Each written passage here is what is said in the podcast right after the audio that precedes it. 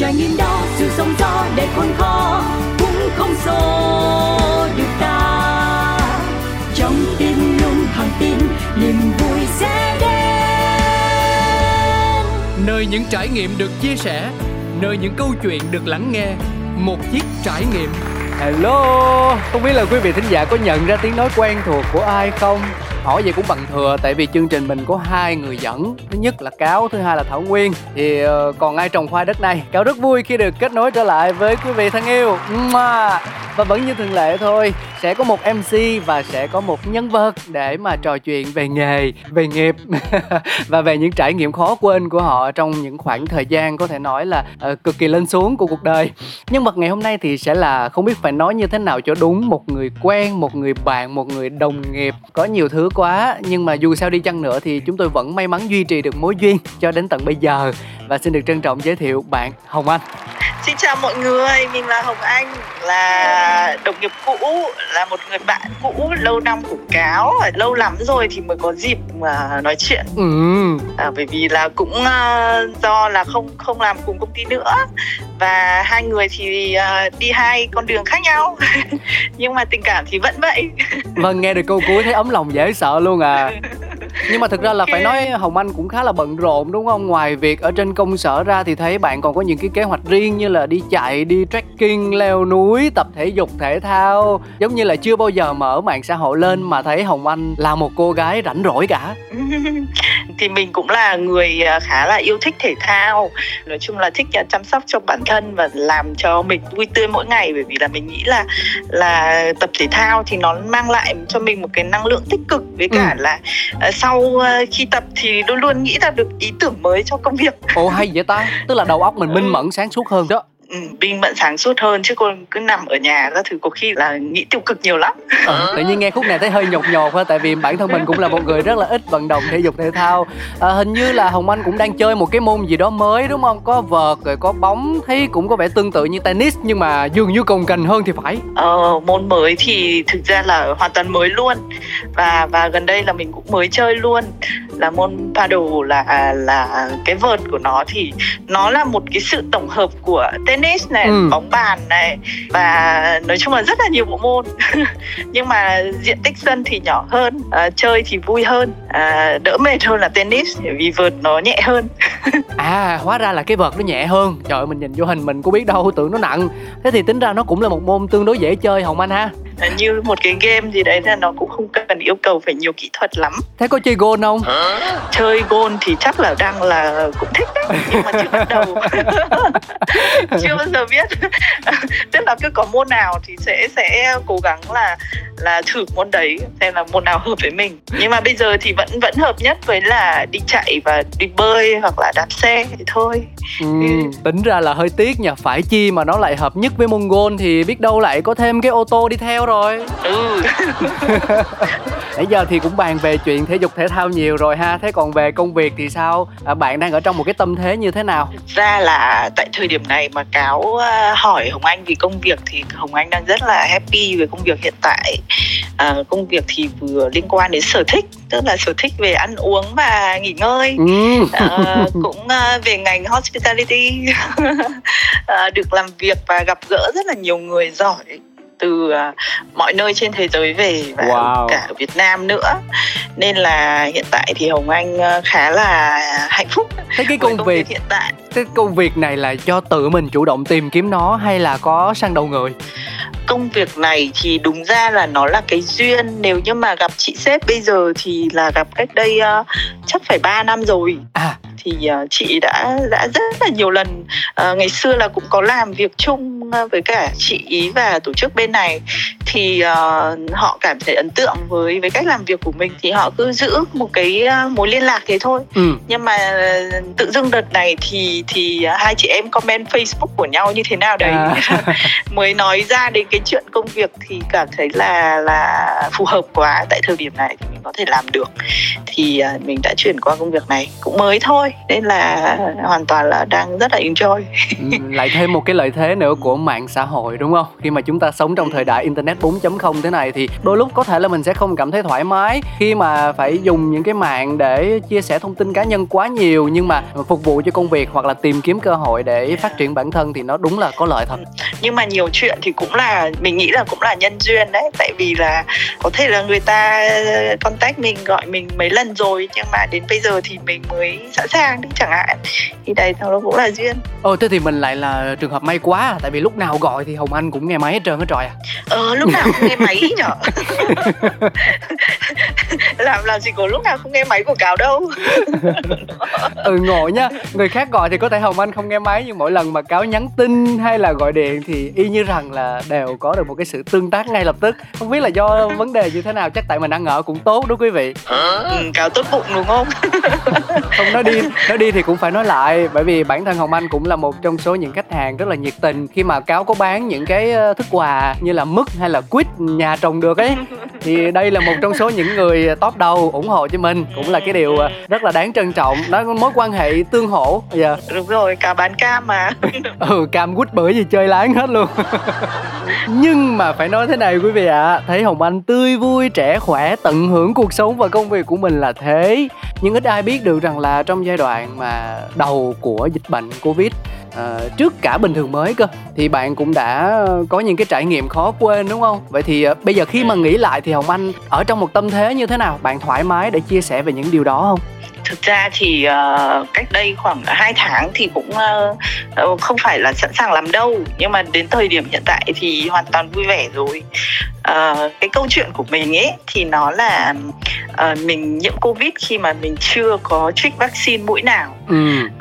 Và nó lại còn đặc biệt hơn khi mà mình không biết là mình bị nhiễm. Tức là mình nghĩ là mình chỉ đau đầu rồi là stress công việc, vì là ở nhà đã 3 tháng rồi nên là mình nghĩ là nó có vấn đề gì đấy thôi.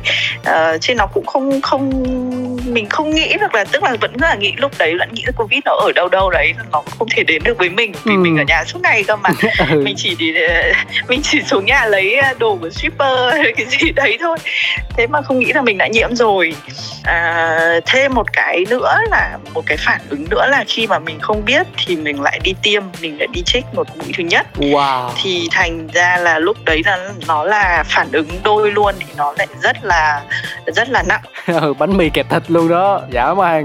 Thì lúc đấy về thì lại tưởng là thì chắc là mình đi chích về nên mình mới bị sốt, rồi mình trở nặng các thứ này kia như thế. Thì lúc đấy thì rất là lì, bởi vì là ok là đến ngày thứ 3 là test. Mình nghĩ là không thể nào mà trích vaccine mà có thể sốt kinh khủng như thế và ngày đêm như thế.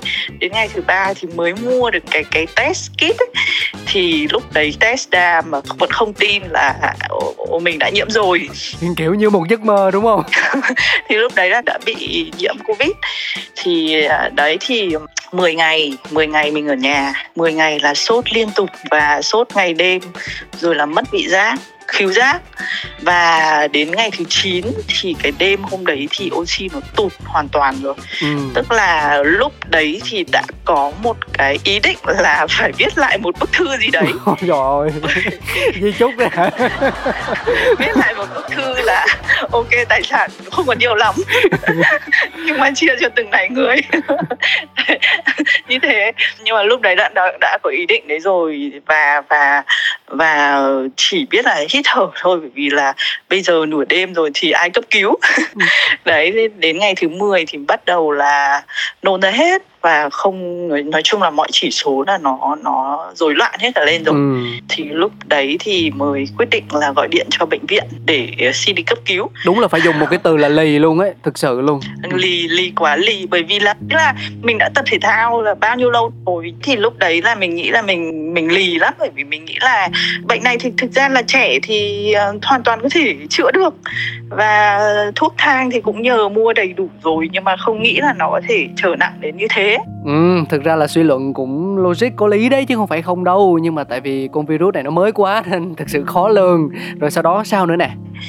Thì lúc đấy thì gọi điện hoàn toàn cho bác sĩ, và bác sĩ đến, xe cấp cứu đến đỗ ở dưới chung cư.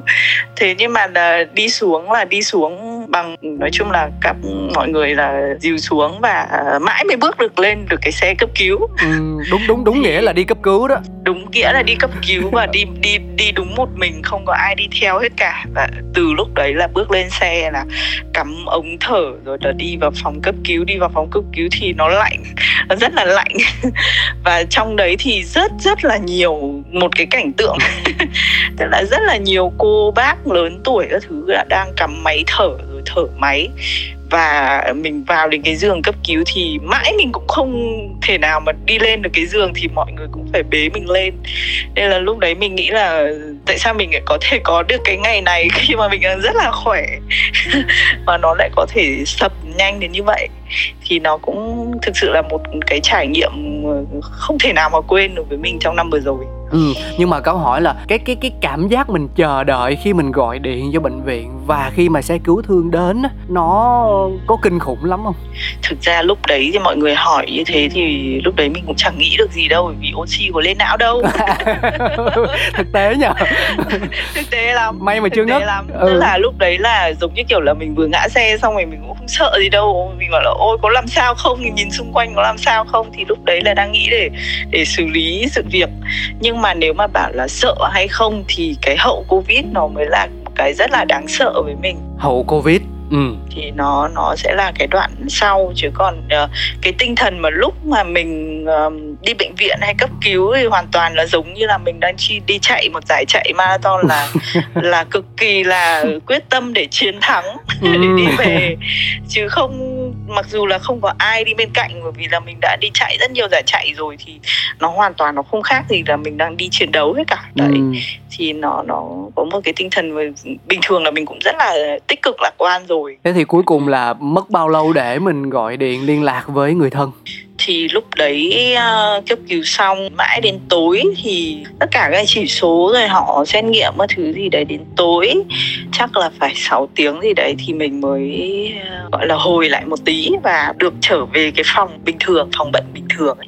Thì nó qua cái đoạn nguy hiểm một tí rồi thì mình mới gọi điện được cho người thân. Lúc đấy là đi vào bệnh viện còn không biết mang cái gì theo, mang đúng cái ví và cái điện thoại thôi. Cũng vẫn lý trí lắm. Oxy tuy không lên não nhiều nhưng mà vẫn tức là cái ví tiền và cái điện thoại rồi còn bao nhiêu cái thứ khác thì là hoàn toàn là không nghĩ được. Là chỉ có biết là bước lên xe cấp cứu thôi, là giấy tờ là như thế thôi, còn không chuẩn bị quần áo hay là cái gì, hay là mang theo cái gì đấy để xác định là nằm trong đấy bao lâu ấy, không nghĩ được. Không, nhưng mà ví dụ mà trong nhà mà có túi vàng đó thì có nhớ ra mà cầm theo không? Không, không, tại vì không phải cháy nhà. Nếu mà cháy nhà thì chắc là cũng nghĩ là phải mang cái gì. Thật. Không, nhưng mà khi mà Hồng Anh so sánh với một cái giải chạy á, thì làm Cáo liên tưởng tới việc là có thể là chúng ta sẽ không về nhất, nhưng mà chúng ta hoàn toàn lựa chọn cái việc là chạy đến cùng, không bỏ cuộc, bởi vì trước sau gì mình cũng sẽ cán vạch đích, đúng không? Đúng. Nhưng mà nó là nhiều cái trải nghiệm. Nhưng mà chính vì cái trải nghiệm đấy thành ra là năm vừa rồi mình đã có được một cái cơ hội ấy, là nhìn lại được vào cái mental health, tức là sức khỏe về tinh thần của mình. Thì mình cũng muốn chia sẻ với mọi người, với cả Cáo, là hậu Covid của mình nó quá kinh khủng. Thứ nhất là rụng tóc giống như kiểu là bị ung thư làm hóa trị gì đấy. Mỗi một ngày buổi sáng đi dậy là tóc hoàn toàn ở trên giường, rất là nhiều tóc. Tức là vơ một cái là rất là nhiều tóc. Cái đấy là cũng là với con gái mà tóc dài như mình thì mình nghĩ là nó rất là kinh khủng. Cái thứ hai là nó có mất khoảng 3 đến 4 tháng, thậm chí đến bây giờ là mình cũng không ngủ lại được như bình thường. Tức là mất ngủ hoàn toàn, nếu như mà 1 giờ sáng có thể dậy luôn và thức luôn đến sáng. Trời. Thì nó cứ triền miên như thế hết ngày này qua ngày khác và không thể nào ngủ được. Dạ man. Đấy, làm đủ mọi cách, kể cả có quay lại tập luyện hay như thế nào đấy thì cái quãng thời gian buổi đêm đấy thì nó vẫn là bị mất ngủ. Đấy, còn chưa kể là mình sau đấy mình cũng quay trở lại công việc luôn, nên là nó cũng không có thời gian thực sự để mình nghỉ ngơi. Bây giờ ngay lúc này thì tình trạng của Hồng Anh như thế nào? Đến bây giờ thì cũng đỡ hơn rồi, thì có thể ngủ đến 3-4 giờ. Tức là từ 1 giờ mà đến 3-4 giờ hả? Tức là từ có thể đi ngủ từ 11 giờ gì đấy thì 3-4 giờ là dậy rồi. Là tự dậy, cơ thể nó ép mình dậy đó đúng không? Cơ thể ép mình dậy, hoặc là có thể là cái lúc mà bị Covid đấy thì lúc mà cơ thể nó sốt lên ấy thì nó có cái cơ chế là nó đánh thức mình dậy để mình hít thở đi. Cho nên là nó tạo một cái thói quen xấu. Mình không biết nữa, nhưng mà hậu Covid thì thực sự là kinh khủng. Rồi là cái vị giác và khứu giác thì nó cũng phải mất 2-3 tháng ấy, nó mới hồi lại được, nó mới gọi là thấy một cái vị gì đấy. Thì mình nghĩ là thực ra mình sẽ không nặng như là các bác phải đặt nội khí quản hay gì đấy đâu, nhưng mà mình nghĩ là so với mọi người bây giờ thì nó cũng là một cái mất rất nhiều thời gian để mình hồi phục. Không, cái này thừa nhận rõ ràng là với việc như Cáo nè, bị F0 khi mà đã có 3 mũi vaccine rồi thì cái thời gian hồi phục nó cũng khá là nhanh so với người mà chưa hề có một cái sự phòng bị gì cả như Hồng Anh. Vậy cách thức của mình cũng như thái độ của mình cụ thể như thế nào để có thể vượt qua tất cả mọi thứ và trở lại với niềm vui cuộc sống thường ngày? Thì từ cái lúc mà mình đã bị Covid rồi, là những cái ngày khó thở, không thở được, thì tình cờ là mình xem YouTube ấy, thì tự dưng mình xem được những cái bài giảng thấy Thích Nhất Hạnh. Thế là nó làm cho mình cảm thấy là bình tâm, và nếu như mà mình lạc lối hay là mình có một cái gì đấy lost trong cái cuộc sống này thì bước đầu tiên của mình thì là phải quay về với chính hơi thở của mình và quay về chính với bản thân của mình. Thì làm thế nào để yêu thương bản thân mình một cách nhanh nhất, làm thế nào để sống cho cái giây phút hiện tại. Thì cái lúc đấy thì mình mới cảm thấy là nó có ý nghĩa với mình như thế nào. Rồi là nếu như mà những cái ngày mất ngủ thì mình cũng nghe những cái bài giảng của thầy hoặc là cái giọng đọc của thầy, nó làm cho mình bình tâm và an tâm rất là nhiều. Đấy, thì nó là những cái chuyện mà mình tìm đến với thiền. Thì thiền thì thực ra là nó không phải là bạn ngồi một chỗ hay là như thế nào đấy, hoặc là có những cái lúc mà nó làm cho mình đừng nghĩ nhiều nữa, quay về chính cái hơi thở của mình và làm thế nào để bình tĩnh nhất. Bình tĩnh thì nói chung là cái chuyện gì rồi nó cũng sẽ qua thôi mà, đúng không? Đúng, người trải nghiệm rồi nói gì cũng đúng. Thì đấy là một cái cơ hội của mình, và mình biết đến rất là nhiều về thầy Thích Nhất Hạnh. Thì từ đó thì mình tìm được những cái người bạn họ cũng cùng những cái đam mê, yêu thích, cái yêu thích về thầy Thích Nhất Hạnh. Họ thích sách hay là họ thích những cái triết lý của thầy ấy, thì mình lại có thêm những người bạn để chia sẻ về những cái thứ như thế. Để thành ra là mình nghĩ là có khi là có khổ đau thì mới có gọi là hiểu được hạnh phúc là như thế nào. Chính vì thế nên là kể cả bây giờ có căng thẳng cái công việc đến chăng mấy ấy, hay là có áp lực công việc đến mấy, hay là có mất ngủ hay như thế nào, thì mình cũng đã có một cái cách để mình cân bằng lại được nó được luôn. Vậy thì còn trong những mối quan hệ về gia đình, bạn bè, xã hội thì sao? Cách tương tác nó có khác gì nhiều lắm so với trước đây không Hồng Anh? Nó đặc biệt khác, bởi vì là khi mình xuất viện đi về nhà ấy, thì lúc đấy mình có post một cái bài về Covid, là chắc là Cáo cũng đọc được cái bài đấy và có like mọi người là nhắn tin liên tục. Tức là mình cảm thấy là cái trải nghiệm đấy của mình nó cũng quá kinh khủng với mọi người tại thời điểm đấy, nên mọi người cũng lo, nên là mình không nghĩ được là mình được mọi người yêu quý đến như thế. Tức là có thể là trong cuộc sống hàng ngày mọi người bận rộn nên mọi người không có cơ hội để nói chuyện sâu sắc hay là có cơ hội dành thời gian cho nhau nhiều, nhưng mà đến cái lúc đấy là khi mà mình được sống chậm lại hay là mình có gặp một cái vấn đề gì đấy đi chẳng hạn, thì cái tình cảm của mọi người đến với mình quá lớn. Nhiều khi là bạn chỉ cần gửi một cái giỏ hoa quả hay là cái gì đấy qua thôi, chứ nha, mình cảm thấy là những cái tình cảm đấy nó là rất là đáng trân trọng ấy.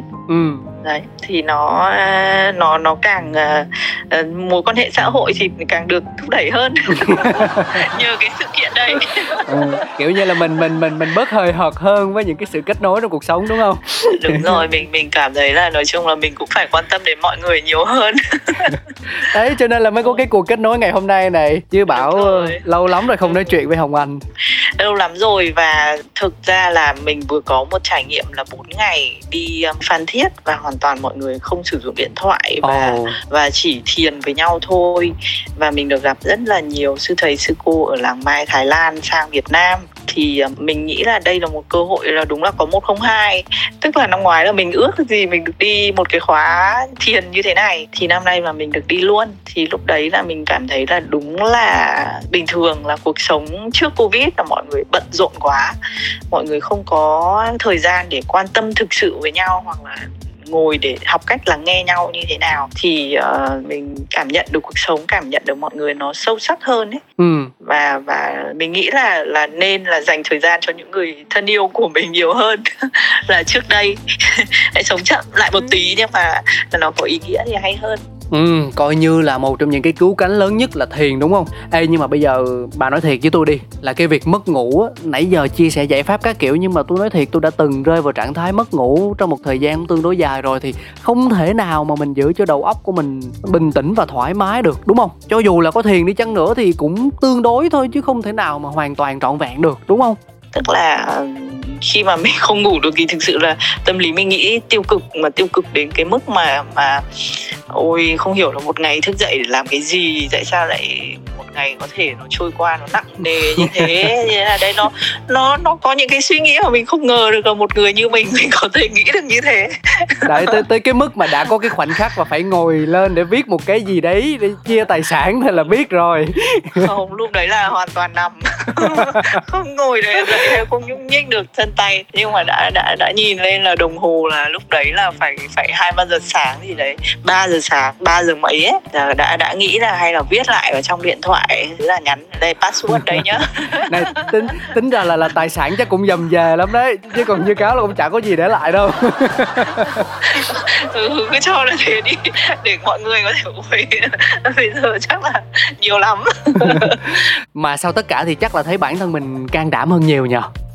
Can đảm hơn thì không biết là những thử thách sau nó khó hơn không, nhưng mà cái cách mà mình đối diện với nó thì mình sẽ chắc chắn là mình sẽ bình tĩnh hơn. Mình bình tĩnh hơn, và mình biết là nếu như mà kể cả cái lúc mà gần chết thì nó cũng không có gì phải đáng lo, thì kể cả cháy nhà hay cái gì đấy thì nó cũng từ từ. Còn nói chung là nó cũng không đến nỗi mà mình phải căng thẳng quá đâu. Mình cảm thấy là mình nghĩ về cuộc sống, rồi nghĩ về mọi chuyện trong cuộc sống thì nó sẽ nhẹ nhàng hơn ấy.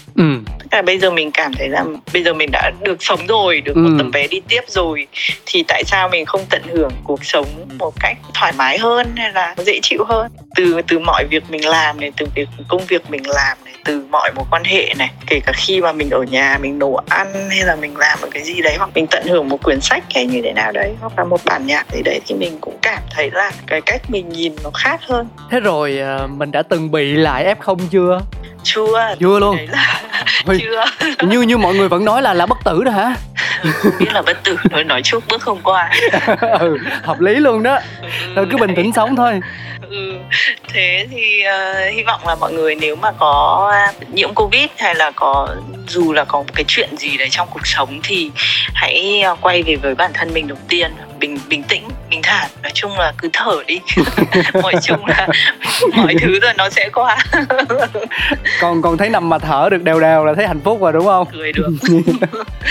Rồi, cảm ơn Hồng Anh rất nhiều. Mặc dù nói là sống chậm thế thôi, nhưng mà bản thân Cáo cũng có tìm hiểu chứ. Mình mời người ta kết nối, mình cũng phải coi lịch của người ta làm sao, thì thấy cũng khá là dày đấy. Nhưng mà vì một sự quý mến dành cho nhau mà đã có cuộc kết nối này, thì thực sự phải nói là Cáo vô cùng trân trọng. Và bây giờ thì mọi lời chúc dường như là không còn quá nhiều ý nghĩa nữa. Cáo chỉ mong là Hồng Anh sẽ giữ được tinh thần, sức khỏe như thế này cho đến mãi về sau. Sức khỏe thì phải tốt hơn, ngày càng tốt hơn. Và luôn luôn quan tâm, yêu thương, chiều chuộng bản thân một chút xíu, để cho mình lúc nào cũng cảm thấy phấn khởi, yêu đời và lan tỏa nguồn năng lượng tích cực bên trong ra rộng khắp xung quanh. Thế là đã đủ đầy lắm rồi.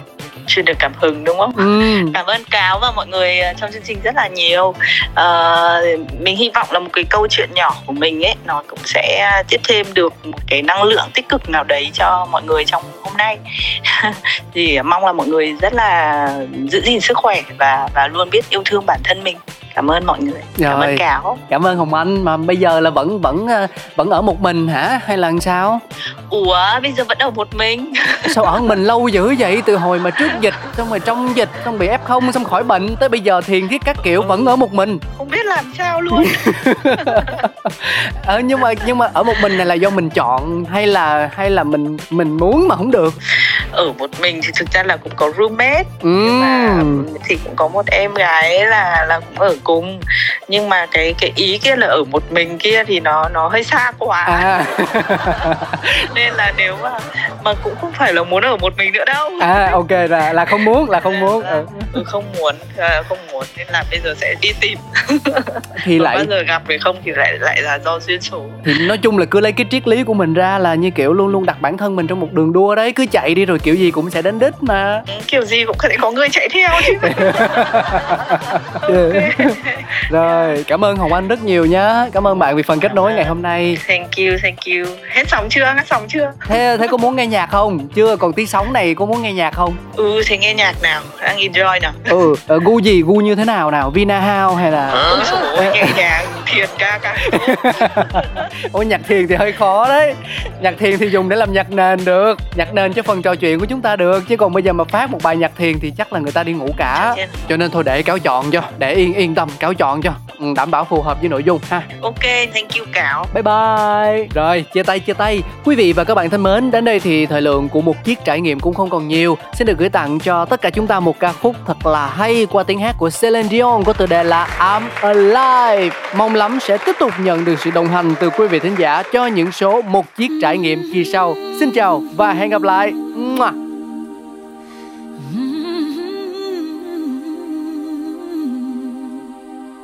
I get wings to fly. Oh, I'm alive. Yeah.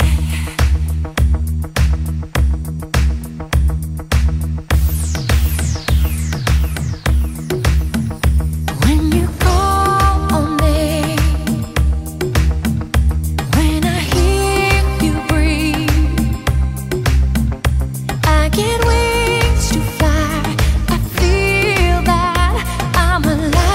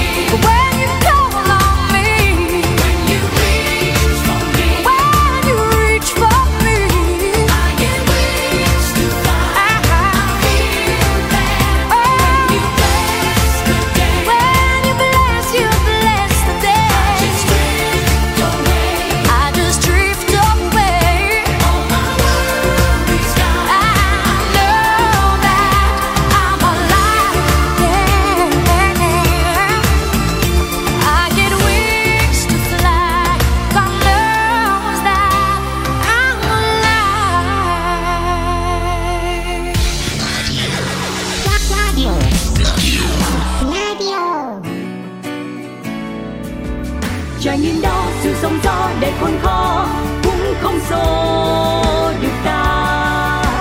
Trong tim luôn thẳng tin niềm vui sẽ đến, nơi những trải nghiệm được chia sẻ, nơi những câu chuyện được lắng nghe. Một chiếc trải nghiệm